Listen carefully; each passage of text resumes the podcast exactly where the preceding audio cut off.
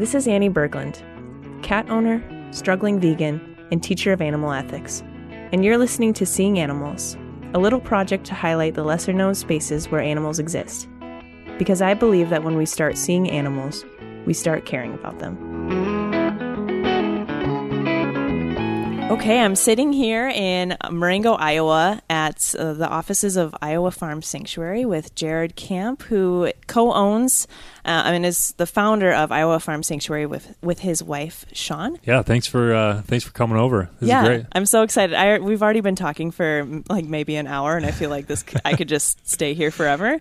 Um, this is a fantastic organization. So we're starting out our podcast very strong, as this is the first episode. As a professor, this is kind of going along with my course and the way that I designed it, so that we're first talking about the ways that animals exist um, in spaces that are very familiar with us.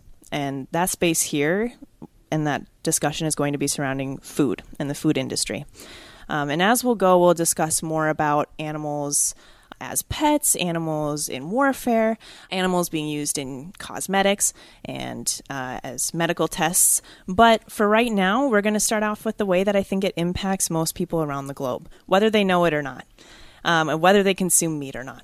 So thank you so much again for being here. And one of the first things that we talk about in class is what the difference is between animal welfare and animal rights, and how animal welfare is still kind of supported by an idea of utilitarianism, and, and that animals can be used in the most humane way possible, but for the sake of the greater good, right? Yeah, absolutely. And what I love about places like Iowa Farm Sanctuary is that it's so unapologetically animal rights oriented, um, and that the argument is consistent in that, you know, animals, if, if we're really going to care about their welfare, uh, it should involve their rights to bodily integrity, their rights to autonomy, to live out their lives without human invasion.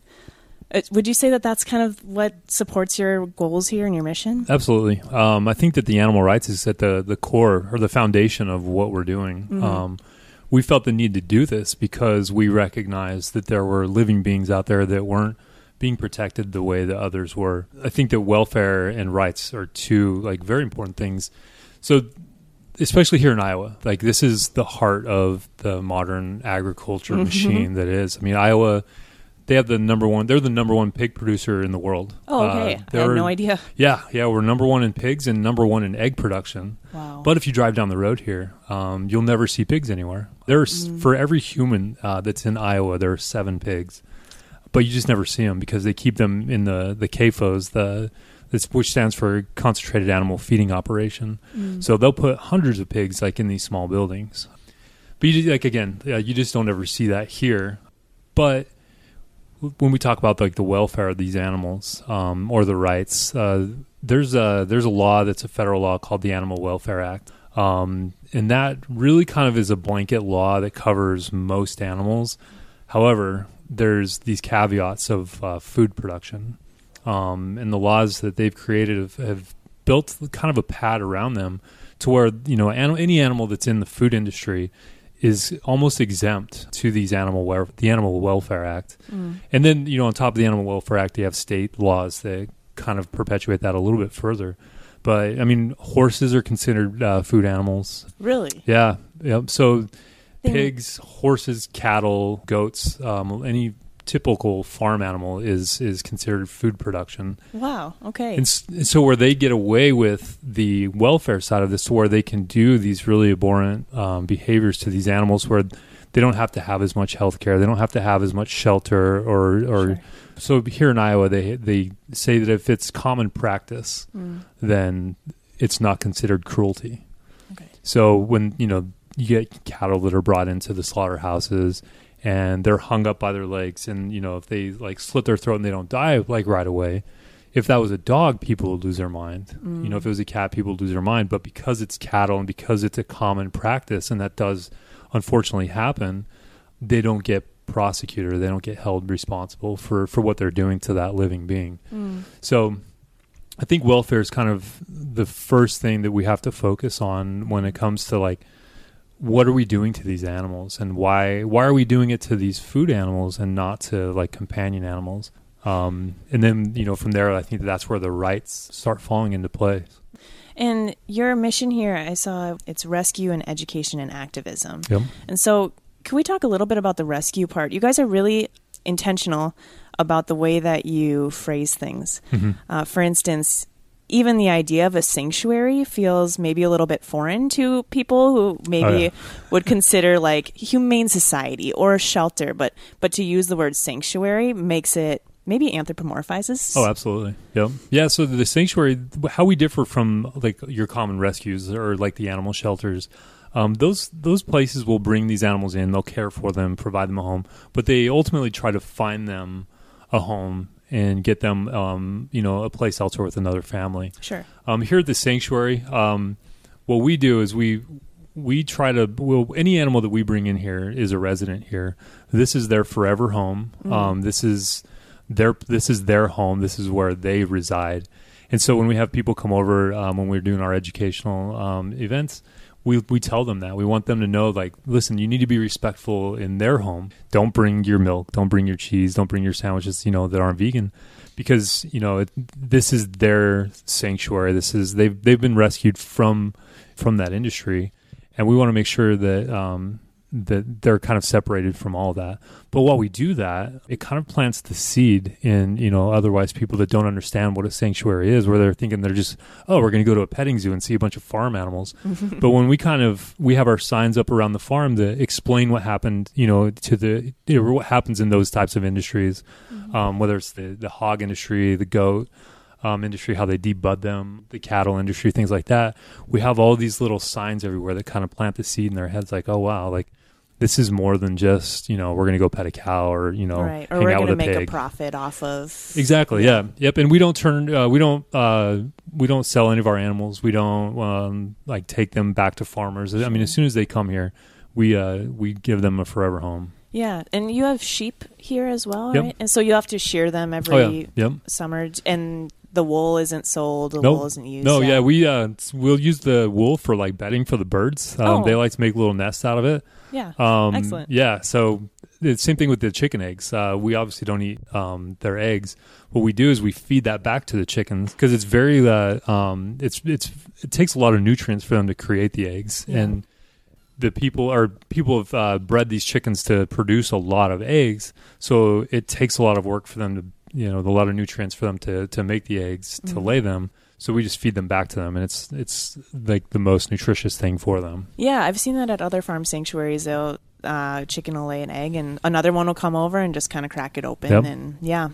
Yeah, and they'll do that naturally. Mm-hmm. Um, a lot of farmers obviously don't do that when they're like raising chickens for uh, their egg production or for food, because once you start teaching them to do that, they'll just do it all the time, and it just cuts into the farmer's like profit. So right. But yeah, they'll do it. Uh, they'll do it on their own anyways. Could you tell me a little bit more about the residents? And I love the term residents too. I think that that also kind of illustrates your goals here. Um, I saw that a couple of them were found on Craigslist for free. Mm-hmm. And I think people maybe aren't aware of that issue of free Craigslist animal ads. Oh, yeah. But there's, I, I knew of them for cats and dogs. I didn't mm-hmm. realize that people used, um, other animals or put other animals on there for free. Why would someone do that? And, and what are the, what are the issues that surround that? So it's not as common for okay. farm animals to be on there for free. Mm-hmm. Um, we've been fortunate. We didn't see them ourselves. We have like our followers will see some of these ads and then they'll get a hold of us.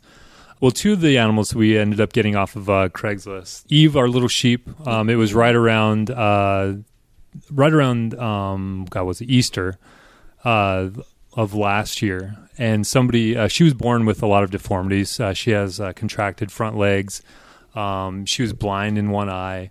And uh, oh, um, there's a pig sorry, under the table right now. Rubbing my leg. Um, she, uh, um, she was posted by the owner. Uh, she knew that uh, she had some bad legs and she wasn't walking well. So the owner basically just said, hey, this is free to the first home that wants her. That farmer raised uh, sheep on her own um, for food and I believe for wool as well. So once we saw that, we contacted her right away. We were like, hey, we're a sanctuary. You know, we'll come out there and we'll take care of her. Mm-hmm. And since we were one of the first ones, uh, she said, okay.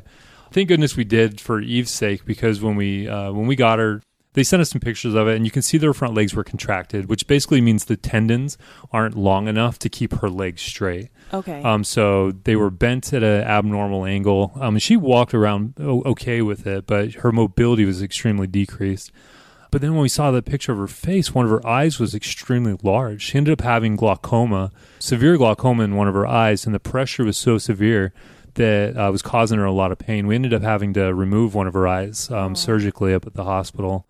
Um, and then, you know, there was just a lot more complicated. She had what we thought she had was a cleft palate, but she ends up just having a really deformed mandible. So her, her teeth stick out really far. She's got one of the biggest underbites I think I've ever seen in an animal. She's absolutely adorable, though. Mm. So it was kind of really good that we got a hold of them first and were out there because, um, you know, we took her to the hospital and she stayed up at the hospital for over a week. Um, as they're like kind of like diagnosing her and evaluating her, see what kind of medical problems that she had, and then she obviously had the surgery to remove the eye. So if you know somebody else would have gone up there and got her, she most likely would have just turned into an Easter um, mm-hmm. lamb, you know.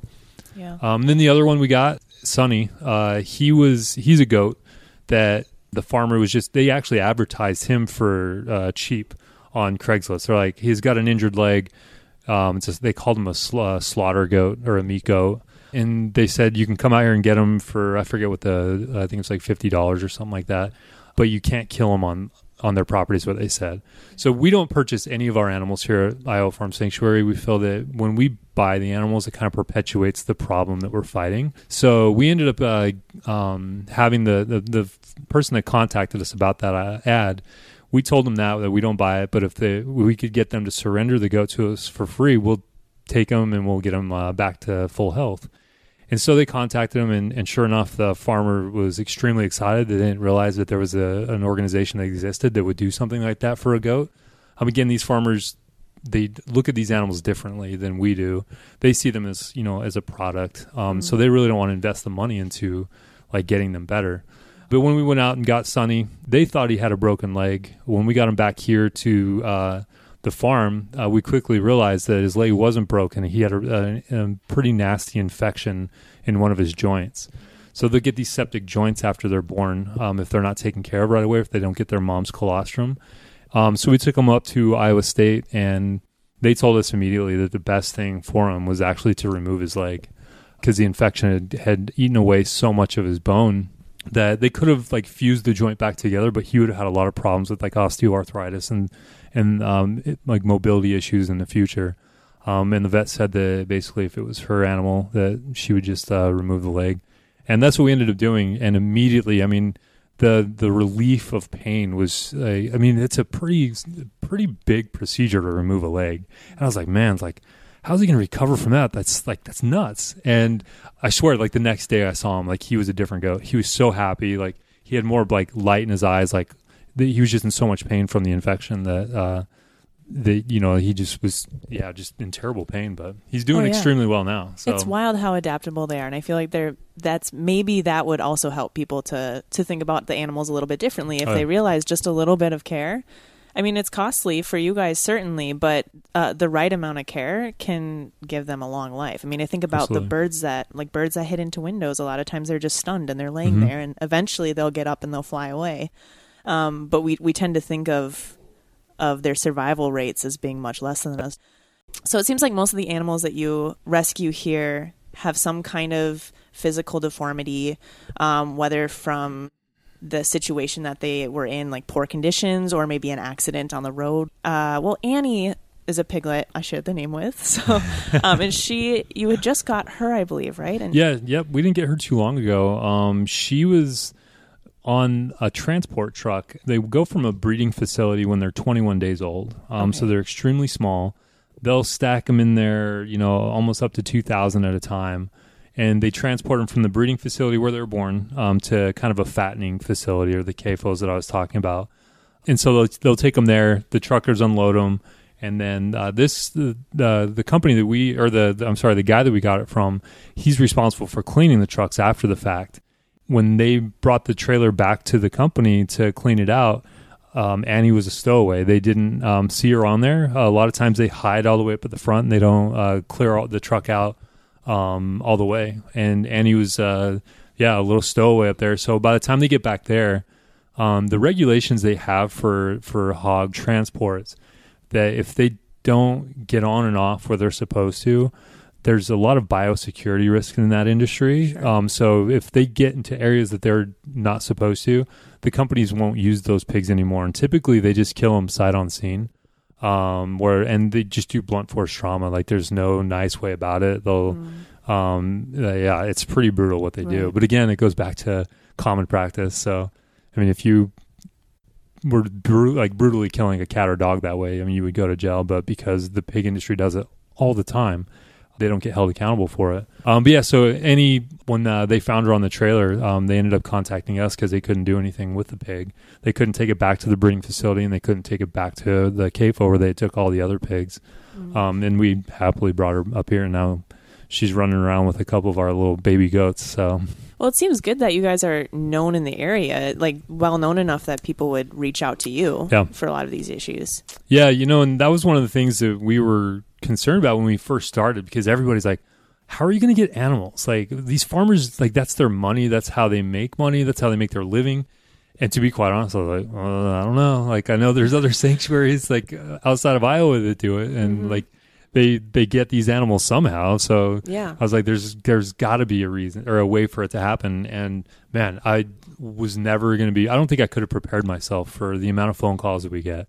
Um, there's times that we get, you know, daily phone calls about different animals, and yeah, they just come from like all kinds of different places. So, and now that we've been around and we've gotten more notoriety, um, people see us as a resource, yeah. um, and they, and they contact us more frequently as well. Yeah. And if you don't have the space, I know you were just the piglet who was under the table a little bit ago, Wilma, right? Yep. That's Wilma. Um, you were saying that she's destined to go to Spring Farm Sanctuary yep. in Minnesota, yep. nearby the Twin Cities area. Mm-hmm. So there's quite a net work between sanctuaries too. Absolutely. Sean is uh Sean's worked really hard at that, because we, uh, we we only have so much space here at the sanctuary, and with us being Iowa's first farm animal sanctuary, we filled up and like incredibly fast. Yeah.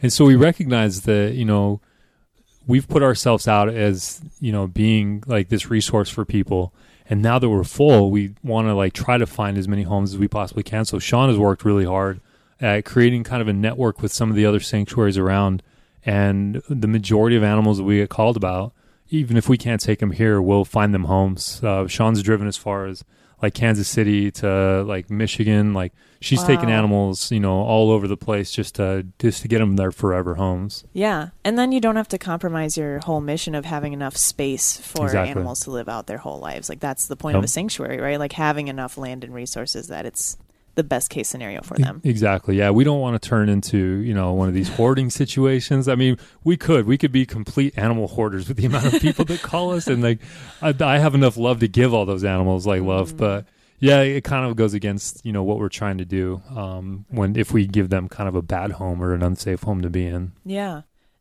Sometimes people will counter what I'm saying about animal rights and say, well, you know, farm animals are different. They're, they're bred to be stupid. And and though it's kind of a flawed argument in itself, like intelligence shouldn't ever equate rights and mm-hmm. tr- humane treatment. I was wondering if you could, and, and you kind of commented on this already with some of the emotional and social intelligence of the animals here, but what do you say to people who, who kind of think, oh, like chickens are stupid. They, you know, um, they have less value. Absolutely. Yeah. I, I think that intelligence is kind of tied to communication. Um, just because we can't communicate with them and just because they can't communicate with us, it doesn't mean that they're not intelligent. Mm. Um, and th- there's so many different avenues I go down, and, and it really depends on who I'm speaking with. Um, if it's a farmer that I'm speaking with that says that, I tell them, you know, I was raised on a small farm in Utah. Uh, my chores when I was growing up in high school is to go out and bottle feed the cows or mm-hmm. go feed the goats. And I hated it. I was just like, oh man, I just want to sleep in a little bit more. I didn't want to go out in the winter, you know, the cold in Utah and like feed these animals. But now like I look back on it and it's kind of bittersweet, because I like growing up around them as, you know, and we raised them for food. Um, even then, like now I can recognize that there, there are like things that you see like in their behavior, the way that they interact with, you know, other animals. The, you can tell that there's there's more, and there's there is intelligence there. It may not be the same type of intelligence that we have where we can talk, but there's just like the the way that they interact with them.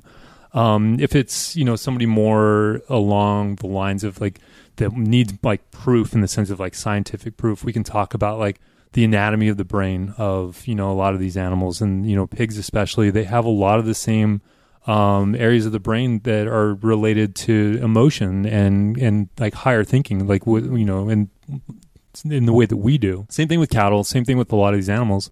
So there's different, there's so many different avenues to go down to explain it, and trying to change somebody's mind, especially an adult's mind, is so impossible. So it's best that, you know, my practice is just try to like get as much information to them of why I think the way that I do, so that they can kind of process that themselves. And if I have more facts, and if I have, you know, a lot of that stuff, it's really hard to go against it. You know, maybe right away in the heat of the argument, they're like, no, you're wrong. I'm right. You're wrong. But yeah, afterwards, that, yeah. And everybody, you know, when we get into these arguments back afterwards, you're like, yeah, I should have said this, or oh, I should have said that. Right. Or like, and then you kind of like think back of what the other person said. So I think that that's the best way that, you know, we can kind of combat that whole rights and them not being intelligent. Mm-hmm. And then, you know, one of the great things about the sanctuary, and we can see it, I mean, every year, is we have people come out, and we don't, you you don't have to be vegan to come to the sanctuary. We encourage non-vegans to come here, right? Um, because we want people that have never been around these animals, and then even people that have been around animals, to come and see these uh, these residents in in a different light. Um, so farm animals on a farm that aren't interacting with people will act differently. But most of our animals have come since they were babies, and they've been raised around um, humans, and they've had interaction. And and I think these guys here are the best. I told you earlier that we call them the, the ambassadors of their species, because, you know, people that come out here, even if they've had experience with farm animals, they'll see them, a cow interacting with a goat or interacting with a sheep. And all of our residents have, have created kind of their their social groups and their friends. Uh, Bruce, one of our biggest uh, steer, he's best friends with Maddie, one of our sheep. Like, they follow each other around. They're, they're stallmates. They sleep oh. with each other. Like, Animal yeah, they, friends. Oh, yeah. And so cute. So when people see that, they can kind of like connect those dots themselves. Like, oh, wow, like that cow's not just with cows. And, you know, those pigs aren't just with pigs. They can see them, like, you know, interact with each other. They play, they run. Um, it's, it's pretty special to see. Mm. And that kind of goes in with, so your aims are rescue, ed- education, activism. So clearly you have people coming here. And, and I saw that, um, and a lot of sanctuaries have this practice where if you come and meet an animal and it's really like a, a good, like special kind of relationship you built with the animal when you were visiting, you can sponsor them. Mm-hmm. Um, and that goes to their food, any medical treatments. Is that right? Yep. Is that, is that where a lot of the money and funding comes from? Like yeah. personal donors? And- yeah. Personal donors. We're, yeah, we've here at our sanctuary, we don't have any corporate funding. Um, all my, even myself and Sean, like none of us are paid. All the money that we raise goes directly to the animals.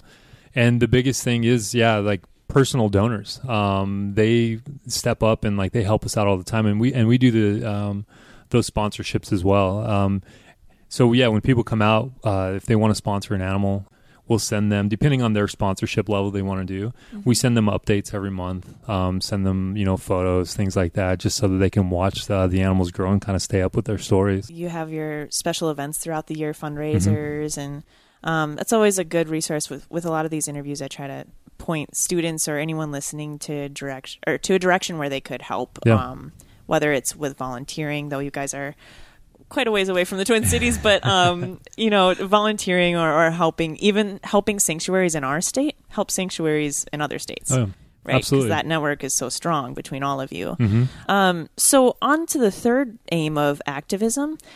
Part of this I kind of found as I was searching, um, Fiona, is Fiona a... She's a little goat. Okay, and she was acquired through an undercover rescue? She was up. Uh, she was uh, rescued out of a uh, slaughterhouse. Okay. Up in uh, Nora, it was Minnesota, I believe. Okay. The the group that was there, um, they were just kind of like looking to see. They'd heard about this uh, this slaughterhouse, and, and they just want to kind of go and see it themselves.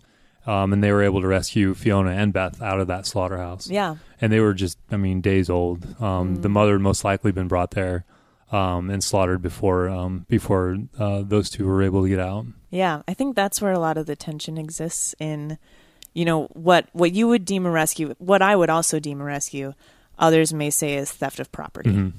And that's just, that's the whole, I think, the crux of the issue, right? How we view these animals. Are they property or are they peers? Right? Exactly. Yeah, and that's that's where we're stacked up against with the law, mm-hmm. um, because the law looks at them as property.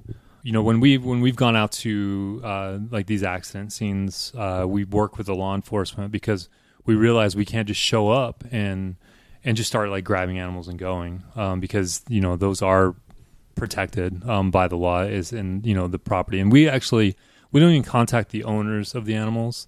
Because of the way the laws are, we have to contact the insurance company because sure. at that point it's an insurance claim. Wow. Um, and so, yeah, it's like, if uh, you know, like a, a trailer full of cars rolled over and we wanted to like repair one of the cars, you know, we don't call the car manufacturer. We call the insurance company and be like, hey, we're going to take care of this. So, yeah. But yeah, it's pretty wild that that's the, the, the way that it goes with, with those types of things. Yeah. Um, yeah. We, we have to like abide by all the laws. So, um, we can't take in, like, you know, we've had people like, well, what if I just go in and like take this animal, bring it? It's like, well, as much as we'd love to help that one animal out, like we have to abide by the laws just for the integrity of our sanctuary. Yeah. Um. So unfortunately, like we, you know, have to discourage those type of things. And I suppose kind of protect the people who are wanting to do that too. Yeah. And you know. Oh yeah. Yeah. Yeah. We don't want to encourage somebody to break the law mm. um, where they're going to get in trouble and then, you know, they could implement us as well. So. Right.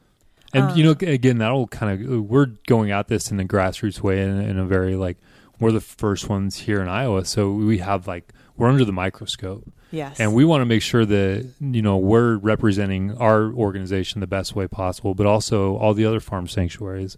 Uh, we want to make sure that people, like, see them in, in a good light as well. It's, yeah, it's kind of clear to see how legislation could butt up against some of the things that you're trying to do here. Mm-hmm. One example on your website, you discuss egg gag laws. Could yep. you could you take me through what that is and the listeners? Yeah, so Iowa created the egg gag law. Oh, um, I didn't know it. Yeah, wow. Yeah. This is its Wait, birthplace. I'm not, I'm not bragging about no. that. No. So it was created, um, it was kind of an anti-whistleblower law. Um There was a lot of the undercover peop- uh, undercover videos that were coming out in the nineties. Yeah, you've of, seen them on PETA yep, or yeah, animal yep, rights. Where websites. They're showing the, the workers of these um, these uh, like slaughterhouses or, or C A F Os just abusing the animals, treating them poorly, mm-hmm. um, and it caught a lot of like attention. And so the co- these companies, instead of them kind of going after those bad apples, what they did is they decided to create a law that protected themselves from undercover investigations. So what it was is they said that it was against, ultimately it's against the law to go in um, and lie to an employer saying that you're there to work and videotape um, abuse of or neglect of animals. Mm. Um, and so, they, and they ended up passing it. So all those people were going in to try to like, show like the the the horrors from within these industries. If they even if the, even if these uh, companies were abusing hundreds of animals and neglecting hundreds of animals, if they videotaped it and then turned it over, those uh, undercover investigators would get arrested for breaking the ag ag law, and none of that footage would be uh, held up in court. So basically, it's like an anti like First uh, Amendment uh, freedom of speech um, yeah. law. And fortunately, it's been challenged in multiple states. Uh, I think Idaho was the first one to challenge it, and it got overturned. Um, and uh, to where they the, the Supreme Court in I- Idaho said, yeah, like this is it's unconstitutional. This is unconstitutional. Yeah. And uh, like once uh, once one state did, man, it was like a slippery slope. All of a sudden, state after state after state, they're like, oh yeah, like that's true. Like this is unconstitutional. We can't uphold this law. So yeah, which you know. When you explain to somebody like, yeah, people are abusing animals, but I can't videotape it because I'll get arrested for it. I mean, anybody like would everybody I say that to like, wait, what? Yeah, sure. Like, it changes your legal? Argument too. yeah. yeah, like how can yeah, if you can't provide support, you're not going to win people over. Yeah. But the support is impossible to get. Yeah, yeah. I mean, it just seems so illogical of a, a, a law. Like, why are you mm. supporting like the abuse of animals and not? You know, and, and then people in the industry, I'm not sure why they supported it. Because, you know, a lot of the, the farmers that we talk to, um, they they consider themselves advocates for the animals or, or animal lovers so yeah. much. Um, they have like this disconnect. And I had the same disconnect when I was, you know, raising the animals for food myself. And they get mad when they see these videos. And their argument all the time is, well, that's not the entire industry. But they get mad at the people that are, in, you know, that are exposing those parts of the industry. Yeah. Um, instead of being mad at those, you know, those other farmers. Uh, so there's no like self-regulation. It also makes you question like how much our legislators are in the pocket of big agriculture. Oh yeah. too. Yep. Yo, um, Iowa is one of the worst. Um, um, we have some of the worst uh, puppy mill laws. Mm. Um, and it's all based on the U S or the agriculture industry. They don't want to pass more companion animal laws, like to protect companion animals, because of what's happened in other states. Again, I got to go back to the slippery slope, because yeah. once you start giving rights to more, you know, more rights to companion animals, people are going to find ways that, you know, to tie that into the, the animal industry and show that, like, oh yeah, like that's, you know, like there, there are connections there. Like there are the, you know, this, we can use this rhetoric for, for them because they're sentient, feeling, intelligent beings as well. So do you ever have any state senators or representatives come visit you, or have you extended that opportunity to them, or you just feel like maybe they wouldn't come? Yeah, we've never uh, we've never had anybody come out. Okay. Um, we've offered a couple times um, for people to come out and and see what we're doing, but yeah, we've never had anybody actually uh, take the bait and come out and yeah. see what we're doing here. If if they could be here, like if you if you had one of them tour, what kind of laws would maybe benefit what you're doing here, other than obviously eradication, you know, like the more extreme ends, yeah. but just to even, even if you can compromise for animal welfare, not for animal rights, but yeah. if you can make things at least better in some way, what are some issues that legislation could help solve? I think some of the biggest, like to make the most impact right away, would be transportation. Um, would make it safer and uh, have them transport less animals, like on these trucks. Uh, like I say, we, there was a period last year, um, we we know when like pigs are twenty-one days old and they start moving them around, because we get phone calls almost daily of like piglets that are found on the side of the road. Wow. Yeah, they so these companies, depending on the, a lot of these trailers are made for transporting, um, you know, multiple animals, and they take consideration of really small ones and really large ones. Um, but there are trailers still out there that, that companies use that have like wood, like I'll just use the wood plank floors as an example. They'll put like hogs in there or small piglets, and as those trucks are driving down the road, the uh, um, that the, sometimes those wood floorboards oh, will kind of pop up, and the pigs horrendous. fall out from underneath it. Or they have so many piglets in these trucks. A lot of the uh, um, the holes in the side of the trucks um, are larger the further up you go. Those pigs will kind of like crowd into one corner and climb on top of each other and get to the point to where they're up high enough to fall out of the larger holes. Um, the trailer's doors don't close. But like a lot of that goes back to how many they transport at a time. And I think that if they can regulate more of like how many they're transporting at a time and the types of transport um, uh, equipment they use, mm. like have better regulations on that. Um, I think that that would definitely help in the very, like the very beginning stages. I think that we'd have less animals falling off the trucks and getting either run over by vehicles, or, you know, they, then they get injured all the time because yeah. there are so many inside these trucks, let alone the like the accidents that happen when the, the, when the trucks overturn or roll. And I mean, it's for the sake of efficiency, I suppose, but you'd think like that's a, that's I mean, they're if the animal's a commodity, they're going to want to protect it and yeah. like make as much buck as they can yeah, on it, right? Exactly. So that's bizarre. I did not realize that that was like a daily occurrence. We sometimes. yeah, last year was one of the worst years we had for like phone calls. We had thirteen phone calls in nine days of piglets that were found on the side of the road. Um, That's we, wild. Yeah, we were able to go out and uh, rescue some of them. A lot of times, by the time we get out there, depending on which part of the state it's in, um, the piglets are gone. Um, sometimes we find them dead on the side of the road. Um, So yeah, it's uh, we had a volunteer last year that was out trying to rescue one and actually witnessed a, a truck like run it over as it was oh. like trying to get away. So yeah, it's pretty bad. It's really sad, but yeah. I mean, it just happens so frequently. Like it's, it, I mean, it happens more frequently than people realize. Yeah, well, it's good that folks like you and the and the volunteers like still go out and do that, even oh, though yeah. that's not pretty, and especially for people who are animal rights activists to go out and, and face some of that. Um, kind of some final thoughts as we're wrapping up. I could literally just sit here and talk forever. This is amazing. It's this is a great podcast because essentially I just get to meet people that are my personal heroes. So um, I'm just benefiting mostly. When I've told people, uh, whether it's at the university or friends or whoever, that I'm going to a farm sanctuary, I feel like some have a difficult time empathizing with this kind of work, mm-hmm. this like kind of calling, if if you permit the word, and like kind of find it bizarre to use a lot of time and effort and resources to yeah. sustain and re- rehabilitate just a couple numbers of animals when, I mean, it's billions that we're talking about in this industry. Um, I clearly don't agree with the idea that that's a waste of time. But um, I would I would kind of like to know, like, what's your response to that lack of, maybe lack of empathy or just lack of understanding?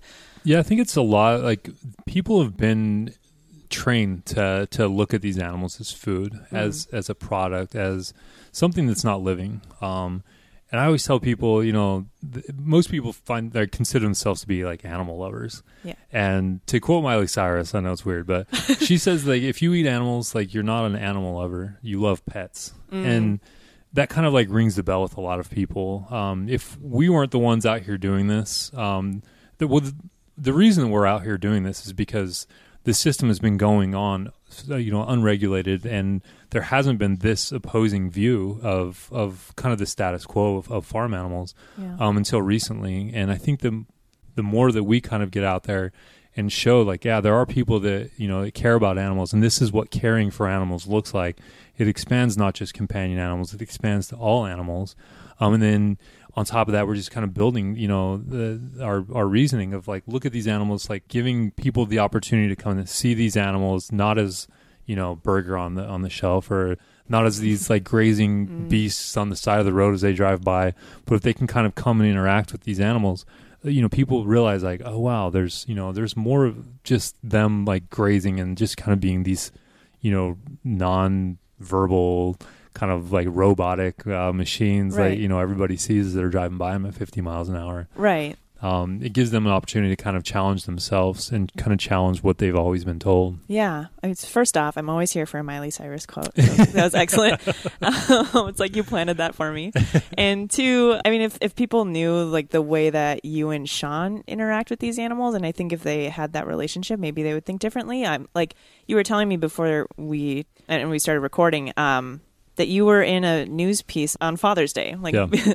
basically being the father of Angel, right? Yeah, Angel. I took some pictures of, and I'll post those. But um, she's a sweet little calf. Yeah, her back legs um, and her pelvis were deformed when she was in her mother's womb as she was developing. So when she was born, she was uh, born with the uh, inability to walk. Her, her her back legs were also contracted up. Her tendons were really tight, um, but structurally, her bones um, wouldn't support her weight at all. So she's been immobile her entire life until we rescued her, and then uh, we were able to work with the company that made her a custom wheelchair so that she can walk around, and now she cruises like crazy, like everywhere in her little wheelchair. Yeah, yeah. I just think that, I mean, you have to you have to wash her every day, right? You yep. have to put her in a in a tub every day, yep. and she's only going to get a little bit bigger, right? Oh, yeah. So that's yep. going to be a bigger task. But um, I just think there's something so like pure and genuine about people who are willing to do that, um, especially when it's not even in your own species. Like that's, I mean, I wish there were more people like that. So now I'm just gushing, but um, I really do appreciate it. If we can leave my students and listeners with um, any thoughts about what they can do, whether it's like, hey, meatless Mondays or some kind of uh, way to take action in their personal lives, or any good documentaries or books that you would recommend if people want more learning about these topics? Yeah, absolutely. Uh, fortunately, this day and age, I mean, the internet is just, I mean, everybody has like the world at their fingertips. Yeah. And yeah, I think that, you know, the transition to eating less meat is is is hard in, in some ways, depending on where you are geographically. But for the most part, there are so many companies now that create meat alternatives, that create dairy alternatives, mm-hmm. um, that are a lot better now than they were ten years ago. Right. Um, but yeah, I, I you know I think that Meatless Mondays, uh, we're in January, well, we're nearing the end of January, the uh, vegan Veganuary, I believe is what mm. they say, um, is always fun. But yeah, like, if people can be more conscious about the choices they make, um, think about where their food comes from and not just look at it, you know, like I say, as like a steak or a chicken patty, like think of like that animal, um, and just commit to maybe one or two days a week. Um, it always starts somewhere, and that's like always a good place to start. One of my favorite documentaries that's come out recently that, that I think um, resonates with a lot of people is, is Cowspiracy. Oh, right. Um, yeah. That one, on Netflix? Yeah, that one yeah. is on Netflix. Yep. Um, so when it comes to like the animal rights and animal welfare, a, a lot of people uh, don't align themselves with so much of like the animal rights side because they think PETA this and PETA that, right. or, you know, like these animal nuts. But m- more people align themselves with being like concerned about the environment, especially now with like climate change, um, being more of a, you know, pronounced topic. Um, people really kind of equate themselves with being an environmentalist. Well, Cowspiracy is one of the best like documentaries I've seen in a while because it kind of shows what the animal agriculture industry does towards climate change and like its contributions, and it's unbelievable. Uh, and they don't talk about animal rights in there, like they, you know, uh, they just talk about like what the industry does, to, you know, their impact on the climate. Um, oh, that's so, a great entry level.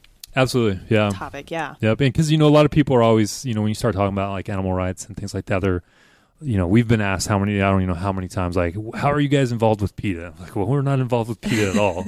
But there's kind of that negative connotation to animal rights activists and things like that. So Cowspiracy is a great one. Um, there's a book called Dominion um, mm. that kind of takes the religious um, side of the argument um, where people think that, you know, like God put the animals here for us to use. Uh, Dominion's a great book um, that kind of counter uh, counteracts that argument um, and, and kind of brings to light or challenge people's beliefs in that as well. Oh, excellent. Um, cookbooks, uh, I always tell people, especially young people, to look up Thug Kitchen. Oh, yeah, yeah. And Thug Kitchen is just, unless you're offended by like bad words, uh, don't look it up. But Thug Kitchen is like one of the best cookbooks because it's really easy to, like all the recipes are super easy to make and it's really, really good. Yeah, we have a copy of that. That's a good one. Well, thanks so much, Jared. This is great. I really wish we could do like two more hours yeah. of this. I'm going to go out and tour and see the animals now, and I'll be posting pictures of those later. But thank you so much again yeah. for your time. Yeah, thanks for coming out. Thanks for all you do. No problem.